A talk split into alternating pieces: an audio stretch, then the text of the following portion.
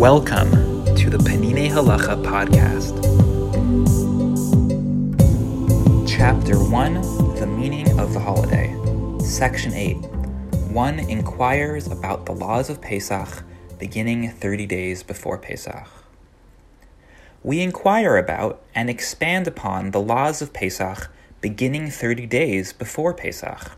We learn this from Moshe, who on Pesach itself explained the matter of Pesach Sheni, the makeup date for those unable to bring the paschal offering, which takes place 30 days later.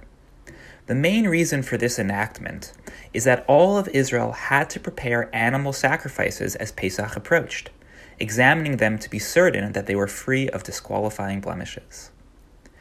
This enactment was not cancelled even after the temple was destroyed one must study the laws of Pesach 30 days before the holiday arrives. As is well known, Pesach has very many laws pertaining to preparing the home for Pesach, seeking and destroying chametz, baking the matzah, and the seder. Some Rishonim maintained that the enactment applies specifically to Torah scholars, enjoining them to prioritize answering practical questions about the upcoming holiday. According to this view, there is no universal obligation to set a fixed time for studying the laws of Pesach, and this is the view of the Rishonim, the Ran, and the Rashba. Nevertheless, since many Rishonim maintain that it is indeed obligatory to set a fixed time for studying the laws of Pesach, beginning 30 days before Pesach, it is proper that every individual do so, beginning on the 14th of Adar, which is Purim. It is also proper for schools and yeshivot to set a fixed time for studying the laws of Pesach during this period. There is a dispute amongst halachic authorities on whether one is obliged to study the laws of the other holidays 30 days in advance of those holidays.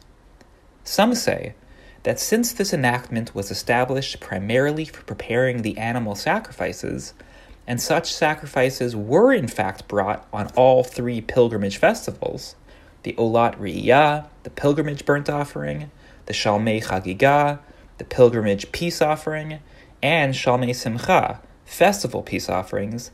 Therefore, it is proper to study the laws of each festival 30 days in advance.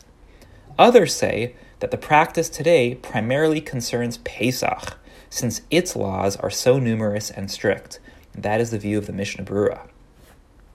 These differences of opinion and distinctions concern advanced preparations for the holidays. During the course of the holidays themselves, however, there is an ancient enactment ordained by Moshe for people to study the laws and spiritual meanings of that holiday.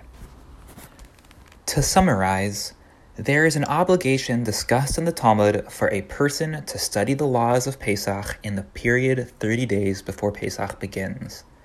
Some Rishonim state that this obligation only applies to scholars and rabbis, while many others say it applies to all individuals. As such, it is proper for all individuals, schools, and yeshivot to set aside time during this period to study the rules of Pesach. There is debate whether this same concept applies to other holidays or just to Pesach. All agree that on each holiday itself, there is an ancient mitzvah from the time of Moshe to spend time studying the laws and meaning of that holiday on that holiday itself. Before closing, three ideas from the Peninei Halacha's footnotes and one reflection from me. First, almost everyone in this conversation presumes that this mitzvah is d'Rabbanan, from the rabbis. The Bach, however, an important commentator on the Shulchan Aruch, states that the obligation is actually d'oraita from the Torah itself. Second, there is still debate today as to whether the obliga- obligation falls on everyone or just Torah scholars. The Shulchan Aruch, which would usually be authoritative, is unclear on this question. For this reason, the Peninei Halacha doesn't write that people and schools are obligated to do this mitzvah, but that it is proper and appropriate. Third, the above point is a great example of how beautifully written the Peninei Halacha is. His style is accessible, yet still so precise, and his halachic methodology is honest, humble, and loyal. Because the mainstream view is that this mitzvah applies to all individuals, he takes that line as his halachic guidance. but because the halacha is not firmly established, he is careful to write proper and appropriate instead of obligatory or must, and he tells us as such here in the footnotes. Finally, a reflection from me.